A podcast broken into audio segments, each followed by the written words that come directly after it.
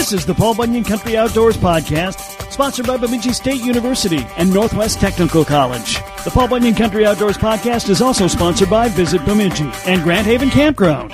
Paul Bunyan Country Outdoors covers the lakes, woods, trails, wildlife, and anything else going on outdoors in Paul Bunyan's playground. But first, if you love the outdoors and are looking for ways to align your education with future employment in the trades, Northwest Technical College in Bemidji is for you. Explore state of the art technical education in six career paths automotive, building trades, business, health, childcare, and manufacturing technology. All in the heart of Minnesota's Northwoods, surrounded by more than 400 lakes and, of course, limitless forests. The shortest path to your dream job and a good bite is at NTC, Bemidji's Technical College. Learn more today. Visit ntcmn.edu. We're heading into the weekend. That's good news number one. Jason Durham is on the show. That's good news number two. And you know when Jason's here, something weird's going to happen. He decides to take over a segment. The nerve. You'll have to listen to find out what it's all about. Thank God it's Friday, gonna cast out a line. Day happy afternoon, sun is flying oh so high. I'm a peaceful kind of guy, most usually. But I'm hunting all the fishes in the deep blue sea. Making sure my bait is all nice and stinky. Gonna add a little, let make the bait go sinky. We can wait another day to do the patchwork laundry. Cause now we're going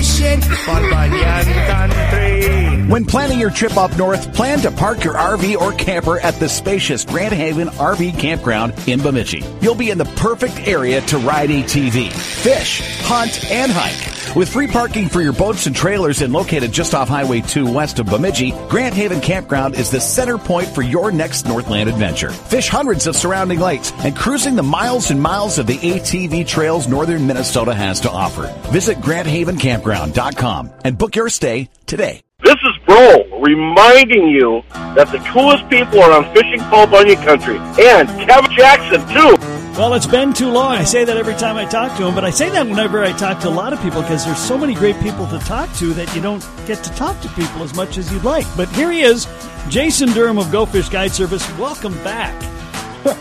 Thanks, Kev. I was thinking about the same thing the other day, where I do, I, I love listening to Fish and Paul Bunyan Country, and uh, I I follow it. I listen to the anglers that are on there because there are so many talented. Um, your league of extraordinary anglers really are extraordinary. But years ago, there weren't as many. You didn't talk to as many people, and you and I would talk several times over the course of the summer. And now we get to chat like twice. Yeah. and, and you know what it is?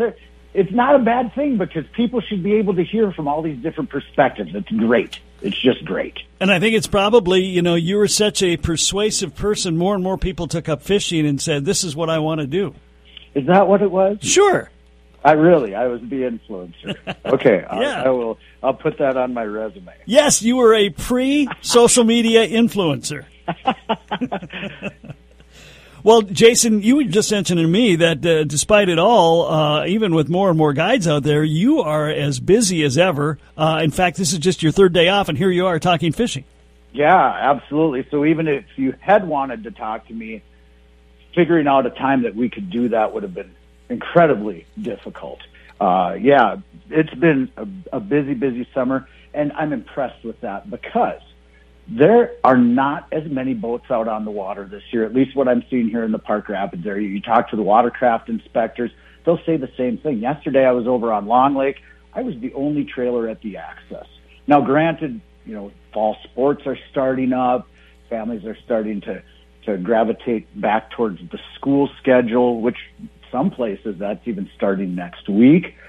But just after the 4th of July, things really, really uh, declined in terms of boat activity. And I don't mind it. I, I like having the lake to myself. I like not having to battle for fishing area or fight off the waves of recreational boaters. Um, but there are still people coming to the area that are hardcore, focused on angling and getting out in the boat. Would you say that the vast majority, well, maybe not vast majority, just how many people of your uh, clients are anglers that, that, that know how to fish but just uh, want some help in this area? And how many of them are, well, we're in northern Minnesota and we're supposed to fish, so let's give this thing a try? I, I love this question so much, Kev, because my clients are very diverse. I had a, I had a person in, well, it was three people in the boat uh, yesterday afternoon. They were just traveling through the area. They actually travel around the country selling merchandise uh, for like uh, political rallies and pride events, and town celebrations, and they go all over the U.S. They just happened to be coming through and wanted to get out on the water. Uh, really interesting people had never caught a northern pike, had never caught a walleye, had never caught a rock bass. And so those things were really, really important to them. They didn't want limits of fish to keep. They wanted enough for dinner that night for three people, which doesn't take much. They didn't want leftovers because they're going to be traveling. Uh, a lot of anglers that I get on board do have some experience angling, but not everybody. I had somebody uh, two days ago that was holding the rod upside down and that's an easy coachable, teachable moment that is valuable to the anglers. I've also had people that really want just the experience of getting out in a boat who have never been in a boat before. Uh, there was a guy the other day that was talking to me and he said, uh, people want limits. The people I take out, they want limits. The people I take out, they want experience more than anything. And I've had guests that have requested that they want to go to a lake that I've never been to. They want to hmm. see how I break down the water, how I you know, attempt to find fish out there, and they find that part valuable. So it's to each their own, really, and experience doesn't matter. When when you come on board my boat, you don't have to have a background. I have people that apologize for it a lot. Oh, I really don't know what I'm doing. I'm not going to judge you. I'm going to help you. I'm, it's just like in my classroom. Not all the kids come in with the same level of experience and knowledge, and they don't all leave with the same level of experience and knowledge. And it's the same in the boat. I'm going to take you from whatever level you're at, and we're going to progress forward from there. Okay. And uh, how has the waters of Park Rapids been this year? You know, I would say it's been very, very good. Uh, I love right now how we've had this kind of cooler weather. We we kind of uh, flirted with that 80 degree water water temperature mark for a short period of time, and that declined fairly quickly. So I, I like that in terms of just uh, uh, kind of a health of the lake standpoint. And the fish have been biting. I mean, August is, I would say, probably the the most difficult month to catch fish overall, but that doesn't mean it's bad because it's not. Uh, people reference the dog days of summer a lot in August, but man, we, we still catch a lot of fish, and sometimes you just have to change what your expectation is in terms of, well, we might not go out and get uh, a whole bunch of walleyes, but we're going to get a lot of bites. We're going to get a lot of bends in the rod, and we're still going to catch walleyes, mm-hmm. just maybe not the, to the to the degree that we do, say, in June or the early part of the season. Part of that too is we don't necessarily target walleyes in that deep, deep water. Like take Long Lake that I was on yesterday. We could have gone and caught walleyes very, very deep, but we're going to have a certain level of mortality due, due to barotrauma. And for the listeners, if you don't know what barotrauma is, it's kind of like the bends with humans when they're diving, uh, that you just have atmospheric pressure um, at, at certain levels. If you get beyond 33 feet of water, that's another atmosphere, and those fish can sustain damage, physical damage from coming up from that deep water. And so we want to, you know, be careful we want to be careful with those fish and make sure that what we don't want to keep can swim away. Well, we are getting into that time of year, as we, as you mentioned, uh, we're kind of changing seasons. We're into that slower period, but then fall kicks in, and that bite changes dramatically. And uh, you know, the weather might be lousy, but the fishing is usually pretty excellent until uh, until it freezes over. It really is, and the angling pressure declines the later we get into the fall more people take up hunting. I don't hunt anymore. I used to, and I enjoy hunting, but I enjoy fishing a lot more. And when that water starts to cool, then you'll see those fish start getting out of that deep water, at least me, mo- moving into moderate depths, but they're a little bit, uh, I, I don't want to say easier to target, but they're, uh, it's, it's easier to target them from a conservation standpoint, mm-hmm. and they're active. I would say you don't get bothered as much by those those little fish. Like sometimes when you're walleye fishing right now, especially with night crawlers, those those little sunfish and perch and rock bass, they can rip through bait really fast. But when we get into the fall, we're using more minnows than anything, and you're not getting bothered by those small fish. And even if you are using a night crawler, you're just not having the, the prevalence of them in the same areas. Um, the uh, the walleye populations out on your area lakes, what are they looking like to you? Oh, you know, really good. In fact, the DNR does whole lake population assessment and lake surveys every uh, few years. And they were doing some gill netting on several of our lakes. I mean, there's so many lakes, there's always a lake study going on, right? And I always enjoy talking to our, our DNR employees and, and finding out the health of the lakes. And we're looking really good. You know, one that is uh, going to be just a standout coming up is Potato Lake. In the next couple years, that's going to have an incredible population of walleye, uh, and it has a, a really good population right now. I mean, the, the catchable, keepable fish and those trophy-sized fish are prevalent in that lake. However, according to the DNR, there is an absolute incredible amount of bait fish in there right now, and so a lot of those fish that they caught in the nets for the surveys were absolutely jam packed with minnows. So, you know, trying to get the fish to eat your bait versus the bait that's already there, if they're already full, uh, is a little bit trickier. And people ask me about that all the time. Like if we're using a minnow for bait, they'll say, well, if we're fishing this school of bait fish here that you see on your sonar, why would they eat our bait instead of the minnows that are already there? Well, you know, fishing is based entirely on theory.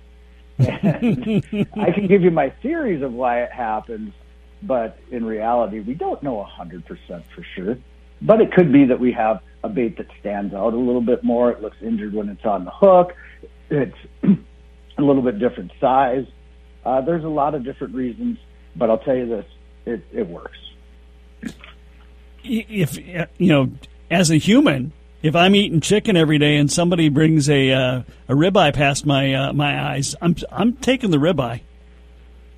Yeah, I would too. yeah, I would too. So I mean, something different definitely I think plays plays a good role. I I agree with that, and um, size size of bait is a really big thing, and a lot of people don't understand that a fish will readily readily take a bait half the size of their body and even up to three quarter of the three quarters of the size of their body. Um, and a lot of times we're using baits that are much, much smaller than that. So, uh, really sizing up on the bait. People, people are surprised at how big of, of a bait, of, of a minnow or a lure that a fish will attack. Um, so you usually, I mean, every year I seem to find some strange picture on your Facebook page of either you diving in and bringing a fish out or bringing a rod back. So what weird things have happened this year on your boat? Oh, oh my gosh. I mean, I don't have to back up far to get to this.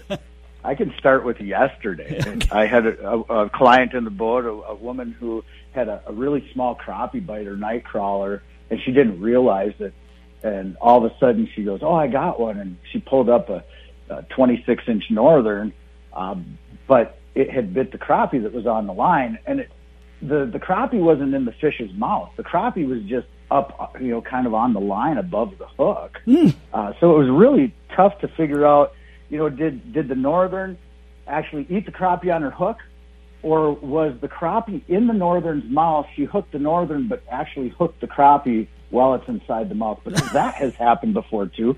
I did have a woman on board this year that caught two northerns at the same time on one live bait rig.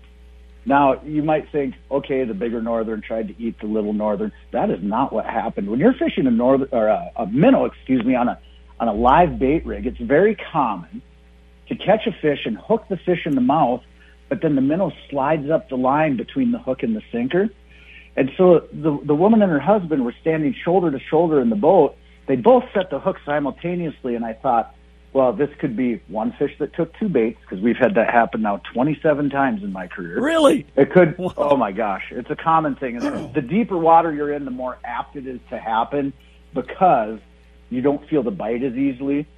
That fish can move around a lot more, and take a minnow and then it'll swim over and grab somebody else's. uh, so you have two hooks in the mouth. You always get a picture with both anglers holding the fish. So I thought it could be that situation. It could be that there's just one fish and it got wrapped around both lines because we're in fairly deep water, 24 feet. Or it could be two fish and they got wrapped up together. So they're both fighting the fish. Her line's coming up first, and I see this 20 inch northern and a 28 inch northern, a bigger fish, cheek to cheek right next to it. And I said, as I'm netting the fish, Oh, yeah, you guys just got tangled up together. And the guy says, No, my line's still back here. so his fish comes up, his is a northern too. So now I've got three northerns in the net and only two lines in the water. Well, I unravel this whole mess and find out the minnow slid up the line. She had hooked the 20 incher. The minnow slid up the line. The 28 incher hit the minnow on the line and just never let go. So she actually caught two pike at once. Wow. Unbelievable.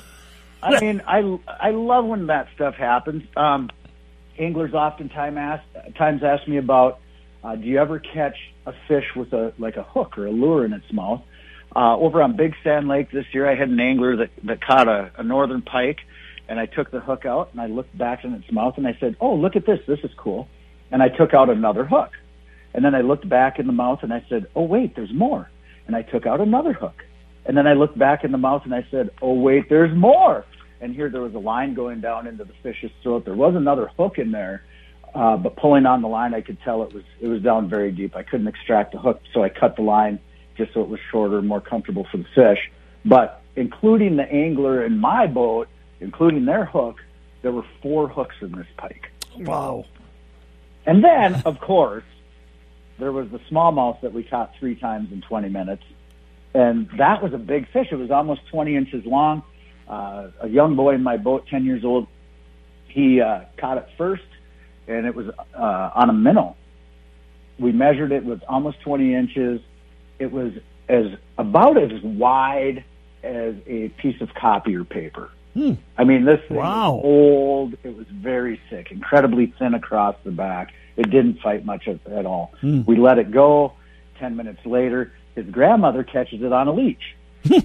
we, I, I immediately, as soon as I netted, I said, "Oh, it's the same fish." And they said, "How can you tell?" And I took it out of the net, and they said, "Oh, you're right." I mean, mm-hmm. right away. Oh, it's that same old thin fish. We let it go. Ten minutes later, it bites Grandpa's night crawler. So three different baits, three different anglers. I mean, think about that smallmouth, and of course, fish can't think like that. This they can't process in this way. But think that nor- that that smallmouth says, "Oh, I'm so hungry. I'm so starving. I'm going to eat this minnow." Gets caught. He goes, "I better not eat any more minnows." Okay, I'm going to try this leech. Get bites the leech and gets hooked again, and then goes, "Okay, I can't eat minnows. I can't eat leeches. How about this night crawler?" you know, and you wonder why this fish is so thin. Every time it tries to eat, it gets caught. Well, maybe he's just trying to go to the big lake in the sky, and you keep putting him back. Uh, could, that could be too. And, and it's here's another thing I find interesting, Kev. You and I are referring to that fish as he. Yeah. There's a very good chance that that's a female Well, yeah. big fish like that. You know, in the in the animal world, a lot of times the males are bigger, more colorful. In the fish world, it's the females. You want to catch the females, but we just kind of gravitate towards saying he or him, which you know we should be saying she a lot. An absolute ton more to cover with Jason Durham from Go Fish Guide Service. When we return, we find out the weirdest thing that's ever happened in his boat. Hey, I'm Jason Rylander, the Jason that can grow a beard like a grown-up. And this is Fishing Paul Bunyan Country.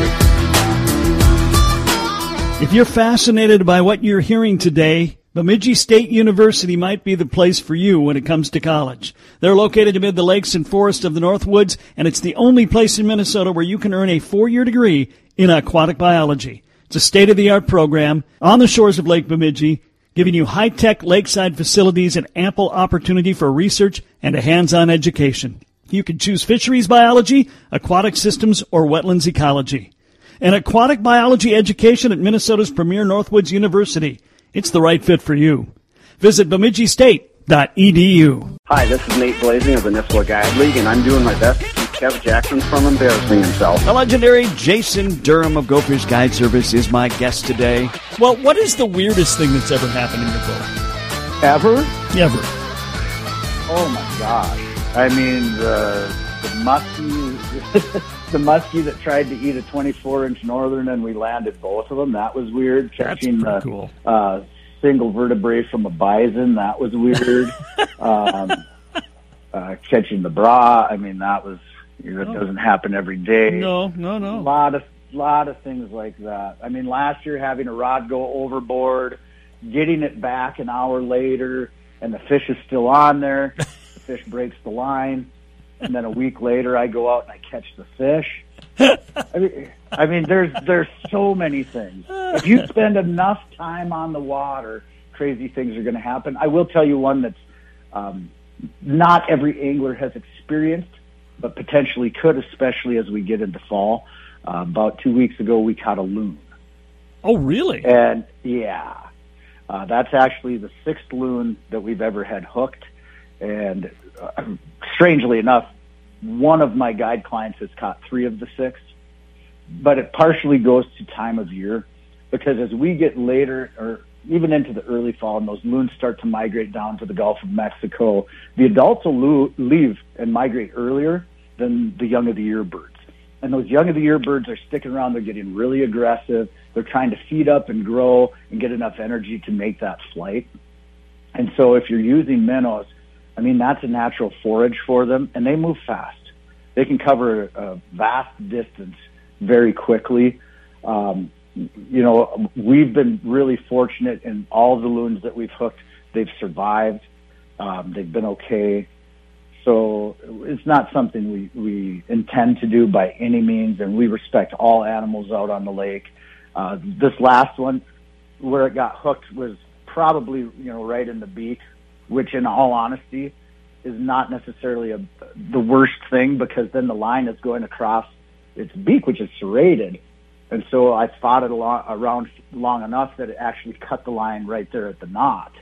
Where if we had the line break halfway, you know, to the rod, then there'd be all kinds of fishing line, and then it could potentially get tangled up in the line and prove fatal. So, you know, the, the loon, the loon's okay. I've been back on the lake. I've seen it several times because they are territorial. You, you can find a bird pretty easily again. In fact, the first two loons that we ever hooked, uh, that was it was the same bird in the same area, and that bird is still alive. that was years ago. I mean, they have loons have a long lifespan, so you know that's if you do if you do encounter one, um, you know, try your try your absolute best uh, to get the hook out and at least as much line out, but they're probably going to be okay. Um, one of the other interesting catches this summer, we caught. I had a nine-year-old boy in the boat catch a 36 and a half inch northern, and it was uh, four days after that. I was out on the same lake. It was Big Sand Lake, and a boat pulled up fairly close to us. There's two young boys, maybe 12 or 13 years old, and the clients on board said, "Hey, they've got a fish on over there," and I could tell right away he had a big pike on. Well, the other person in the boat, his buddy, is trying to record this on his cell phone, but he's also trying to run the net. Oh, So I can see this going a couple different ways, none of which are good. So I, I don't know these kids or anything. So I get get out my phone and I start recording it. I figure if he's got a cell phone, he's got a phone number, I can send him this video and he'll appreciate it. Well, anyway, he lands the fish and everybody in my boat erupts. We're all cheering and screaming and whistling. You know, this is cool. Well, he takes a picture of it, measures it, lets it go. I get his number. I said, how big was it? It's 36 and a half inches. Well, I noticed when he took the picture that there was a mark on the side. It was about the size of a quarter. And uh, anyway, I, I sent him the video and I said, hey, I want to show you something. I said, we caught that same fish four days ago. And I sent him the picture and he said, you're right. You're 100% right. It was so evident. So paying attention to, you know, some of those unique markings on fish, you'll be surprised at, at how often you will encounter them again. But what a great lesson. It was a great lesson for the people on board my boat. We caught that giant fish. We released it. We let it go for somebody else to catch. Mm-hmm. We saw those boys catch it, so they understood the importance of catch and release. Plus, my client that caught it four days prior, the nine-year-old boy, what a great lesson for him. So catch and release, when we release fish, a lot of times people are thinking about putting putting the fish back to create more fish, having that genetic strain passed on to future generations. But it's not all about reproduction. sometimes letting that big fish go is simply so somebody else can catch it. Right. Absolutely. Well, we're getting into um, the uh, the smallmouth catch and release season. We should talk about that because smallmouth bass fishing is very popular in their, your area, and certainly getting more popular up here because we're getting more and more smallmouth bass up here. Are you seeing an increase in the smallmouth numbers in your area as well? Yeah, not necessarily. We've always had yeah, you've always had numbers yeah. around here, uh, but I do see smallmouth bass increasing for sure in popularity throughout the state. Look at some of these fisheries where those populations are expanding, like Leech Lake, for instance. Uh, man, it's growing really, really fast. There are a few lakes around here that I've actually am starting to see the smallmouth population decline some, and that could be for a couple different reasons. I know they do get targeted uh, quite a bit when they're spawning, and even if you're not keeping the fish, you know, if it's caught enough times, that will definitely impact its reproduction. It's kind of interesting to me how uh, the DNR, and I'm I'm a huge advocate for the DNR. I mean, these are people that are trained in managing our fisheries. I know there are a lot of people who are opponents to the DNR and think that they can't do anything right. Uh, fishery science is a it's it's a very it's interesting because it's all an experiment to some degree, but there's science that backs it. And I find it interesting that in our state we have this regulation for um, catch and release season for the smallmouth bass because they will travel these same migratory routes and they'll go on and and set up camp on what they call these winter hibernaculums. It's these areas that they'll stay all winter long. So if you figure out where one of these is late in the fall or even early in the fall, uh, those fish are highly susceptible to overharvest. So I agree with protecting them for sure. But when the the bass season opens in the spring and Memorial Day weekend, uh, you can go and keep smallmouth bass, and it's while they're spawning. And I understand that further south in the state that the spawn might be complete, but here in the North Country, uh, those bass are still spawning, and, and anybody with a little bit of knowledge can go out and, and really have an impact on the future populations of bass. So. Um, you know, I, I, I don't know if there's a solution to that or not. But if the if the populations are growing and or they're stable, then you know harvest isn't necessarily a bad thing. Harvest is a good thing. People should keep fish, um, but I, I'm just very selective about when and, and how I do that. Well, you know, the bass anglers historically have been very, very aggressive or very, very adamant about catch and release, and that certainly has uh, has worked its way through the other populations as well. And now, uh, you know, a couple generations later, it just it's kind of second nature for most serious Minnesota anglers. I would totally agree, and the biggest impact on that has been the internet. Yeah, just with the information that's available, and it's recoaching our current generation of what is acceptable and unacceptable. I will say, you know, there's a there's a there's a gray area there's a gray area between what is legal and what is ethical. And I mean, you have to be careful about that, especially if you're putting out information on social media. You might be, you know, showing a fish that you kept and somebody else says, well, no, that's not acceptable to keep. Everybody has their own idea, even though it might be legal. I've had people in the boat before that say, okay, we're only going to keep walleyes between 15 and 17 inches. Everything else goes back. Well, legally, you know, you can keep sizes beyond that, but that's their choice. And everybody has their own choice when they go angling about what is legal, or I'm sorry, they don't have any choice about what is legal. they have their choice about what is acceptable, um, but, you know, encouraging others to release those big fish or, uh, you know, release those really small fish, have practice selective harvest. You know, we can encourage others to do that, but you're not going to sway everybody's opinion. No, absolutely not. Um, what have you seen out of the water this year? Anything that uh, concerns you, or things pretty good in your neck of the woods? I am so proud of Hubbard County that we do more watercraft inspections than any county in the state. And it is very rare that I go to launch my boat and there's not an inspector there. I'm also impressed with the anglers and how they have embraced this program as well when when it initially started years ago, uh, there were some conflicts. I, I think anglers felt like AIS inspectors uh, were trying to ticket them for something or not allow them to fish the lakes. And I think some of the AIS inspectors felt like they had more jurisdiction than they actually did. But that has all leveled out over the years. And um, everybody knows the program. Everybody pulls up. They know, you know, their their boat needs to be dry. The plug needs to be out.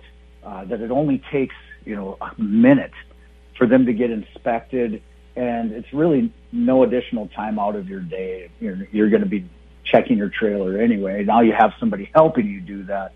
So in terms of aquatic invasives, we're looking good. We know we're not going to stop it, but we're going to try to you know prevent it as absolutely as long as possible. So the lakes are looking really good uh, from a health standpoint. One thing that does concern me a little bit, um, we're starting to see pelicans show up. And the first uh, time that I saw some pelicans here was just a couple, and now that has started to expand. I don't know if the flyway is changing. I'm not a pelican scientist. I'm going to tell you that, but um, when you're starting to see, especially in, in June, where there are you know a hundred pelicans on a small lake, it's concerning. Um, and we're starting to see some that are sticking around now too throughout the season. So uh, does that have an impact on the fishery? I don't know. We, we uh, there were never eagles when I was a kid. There Right. were never trumpeter swans. There were never turkeys here. Maybe this is not necessarily a negative thing. It's just something I've noticed. Okay, well, yeah, and pelicans do like fish, as do eagles. But and so do people. If we truly have, you know, we were talking about selective harvest, sizes to keep, you know, this and that. I'll tell you honestly, if, if as anglers, if we truly wanted to do what is in the best interest of the fish and the fishery, we wouldn't fish, yeah, well, and we're Yeah. not going to stop doing that. terrible. And I'm not encouraging. I was going to say, it's a terrible idea. It's a horrible idea. When we return, no more terrible ideas, and Jason takes over the show and does a reverse Fast Five. I'm Kevin Cochran of Kevin Cochran's Muskie Guide Service, and I catch fish bigger than Kev Jackson on a daily basis. Hi, I'm Dick Beardsley with Dick Beardsley Fishing Guide Service. I'd like to invite you to drop a line in one of the 400 lakes in the Bemidji area. We have 160 miles of biking trails, forest trails, campsites. You can even get your picture with Paul Bunyan and Babe his Blue Ox. And when your adventures are done, we have some of the best eateries that Minnesota has to offer. Plus, much, much more. And don't forget to check us out at the Minnesota State Fair in the Education Building.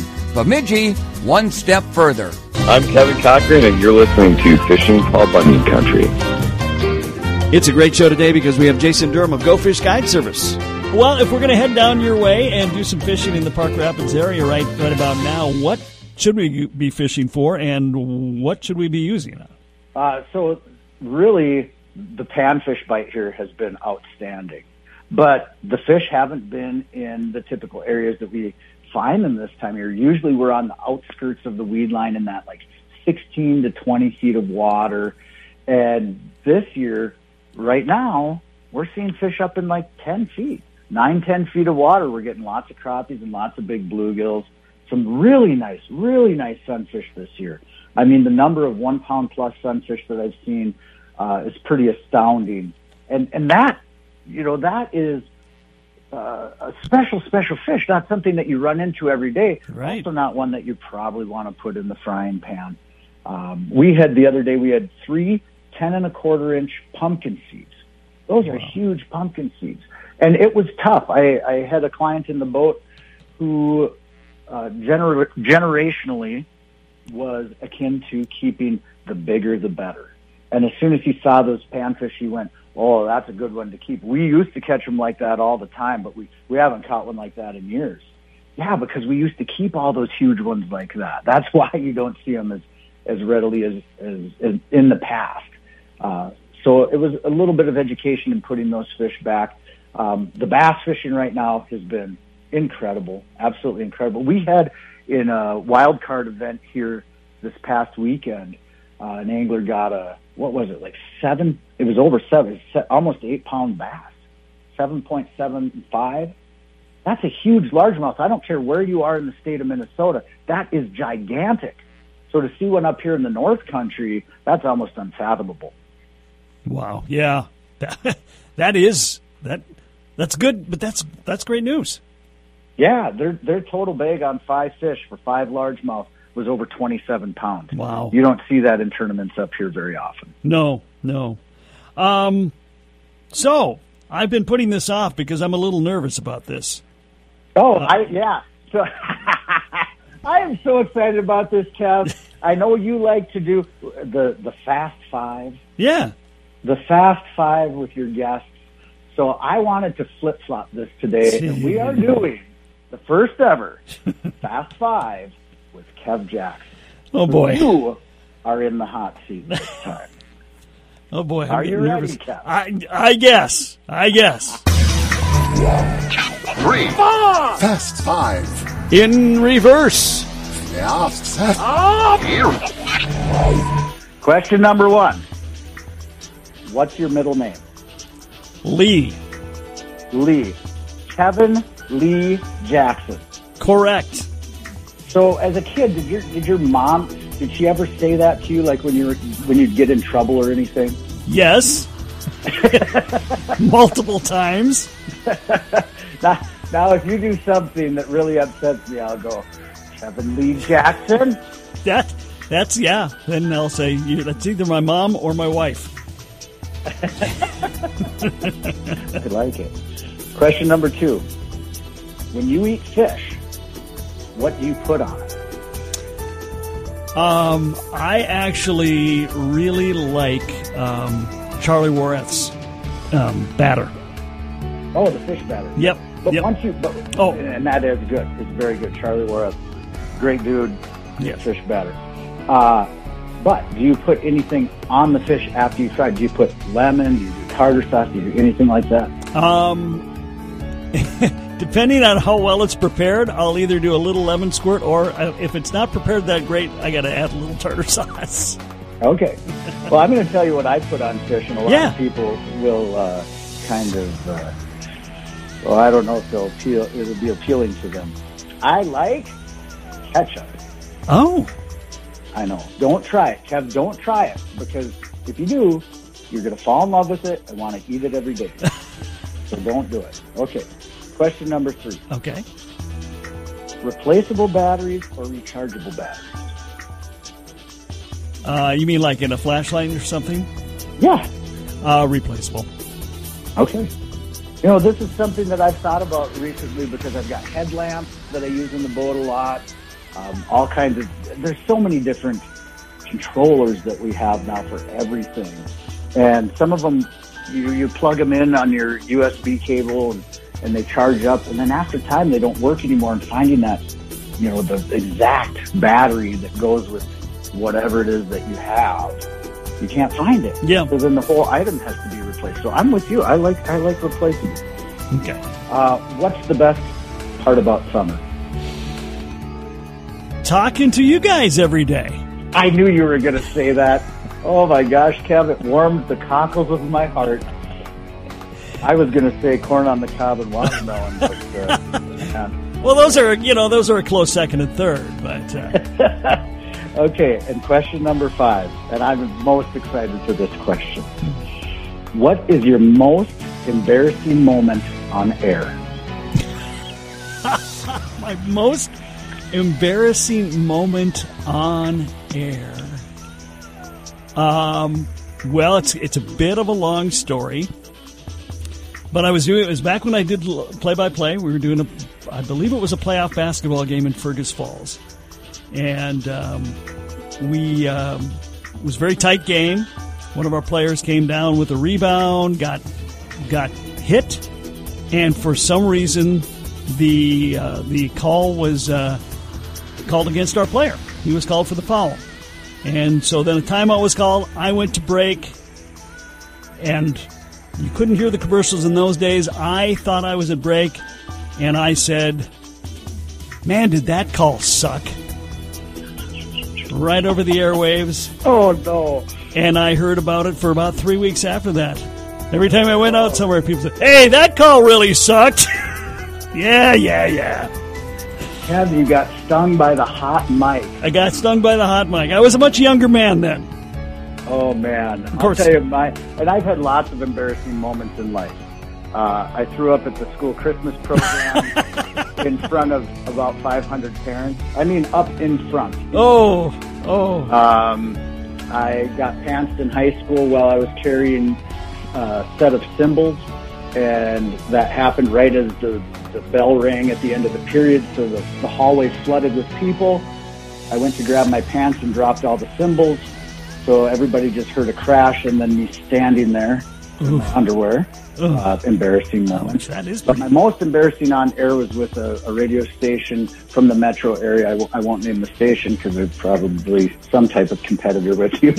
but uh, it was a live. It was, it was a live uh, show, and we were comparing uh, the lakes in the spring versus the fall. And I said, you know, in the spring it's a period of, of regrowth, and everything's new. It's kind of like a, a child being born. And in the fall, the lakes are decaying and dying, and, and it's kind of like somebody's death. And it was a really poor analogy, and it was live. so I heard about that one for a very long time. Poor choice of words. Well, the most embarrassing thing in my life occurred when I was in high school, and we were all at the Chester Fritz Auditorium in Grand Forks because, mul- and this was multiple high school drama clubs were there. And so there's all these high school kids on stage, and we're there and we're doing these um, exercises you're supposed to do before you go on stage. And we all had to do a squat, and my pants ripped Oh, in front of all of those students in Oh, in an auditorium with the most exquisite acoustics ever. and here, I, as soon as you started talking about the exercises, I thought you were going straight to flatulence. No, no, which would have opened an entire subcategory of conversation for both of us. yeah, nope. But it ripped. Everybody heard it. Everybody saw it. Yeah, Oh my! you know, and you're 16 years old. That you know, it's not. It's not good. It's big not good. Well, there you have it. Your Fast Five with Kev Jackson.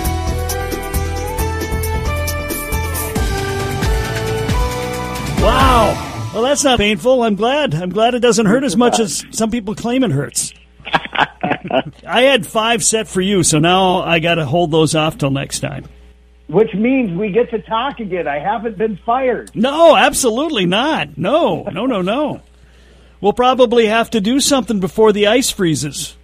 Definitely. I, I, as we get into fall fishing, I'm excited. I, you know, I know some some people um, who are are done guiding for the year. Uh, one of my close buddies, Jeremy Anderson, who uh, is one of our guides here. Uh, he's wrapped things up for the year as we start to get into fall sports and into the school year. Jason Freed, you know, head football coach. Yep. Uh, he's not going to have time to guide anymore, and his, his boat's already down the road to its new owner. Um, I, however, will be on the water until I can't chisel out ice from the access to get the boat in. So I know right now my September, every every one of my weekends in September and October is already full, and I've got lots of trips after school. I bring my boat to school almost every day, so the kids know, uh, you know, he's he's going fishing tonight. He's he's guiding somebody. Um, so you'll have to check in to see what stories we accumulate, you know, through through this fall. Well, listen, if if uh, anybody wants to do something with Go Fish Guide Service, sounds like you're pretty booked already for the fall. But um, even for next year already, uh, how can they go about getting set up? Well, never let the schedule deter you because a couple reasons. One is sometimes I have a little bit of flexibility where I can move people around if they're staying for a long period of time. The other thing about coming to fish in the Park Rapids area is we have a very unique situation here. We don't have competition between our guides whatsoever. Uh, the majority of us are teachers. One is my stepson, uh, and they are wonderful people. There's a radio show uh, from a competitive station, Kev Sorry, that that asked me twice this summer. They said, you know, there's several guides in the Park Rapids area. What sets you apart? Why should somebody come out with you versus one of the other guides in the area? And I said, no, I don't think you understand. You 100% should go out with one of the other guides in the area because they're fantastic. We've got guys like Jeremy Anderson, Isaiah Hahn, TJ Erickson, Lee Skyeski, AJ Pappas. I mean, some, these guys are fantastic to be with in the boat. They're going to educate you on uh, how to catch fish, um, a lot of different things beyond simply catching fish, and you're going to you know get some good ones in the process. So I encourage anybody to come here and hire any of our guides. But if you want to specifically get in touch with me, and I tell people I'm an open book. Don't ever feel like you're bothering me. If you have any fishing question whatsoever, I had a guy call this morning who's interested in buying a lake cabin, and he just called and said, "Hey, uh, tell me about this lake." And I, you know, talked to him for 10 minutes about that. So you can always find me on my cell phone, which is area code 218 252 2278. You can find me on social media, Facebook, Instagram, either under Jason Durham or Go Fish Guide Service. And of course, you can find me on my website, which is go-fish-guides.com. Jason, great having you in as always. Thanks for taking the time today. Hey, thanks, Kev. What an absolute pleasure. Well, another great show, if I may say so myself. That'll do it for this week. I'm Kev Jackson. Thank you for taking the time. Got some great ones coming up next week, too. This has been the Paul Bunyan Country Outdoors Podcast, sponsored by Visit Bemidji and Grand Haven Campground. The Paul Bunyan Country Outdoors Podcast is also sponsored by Bemidji State University and Northwest Technical College. And don't forget, you can listen to Fishing Paul Bunyan Country on KB 101 FM and KBUN Sports Radio 104.5 weekdays, as well as Paul Bunyan Country Outdoors Saturday mornings on KBUN Sports Radio 104.5, B93.3 in Brainerd Baxter, and Kick FM in Alexandria.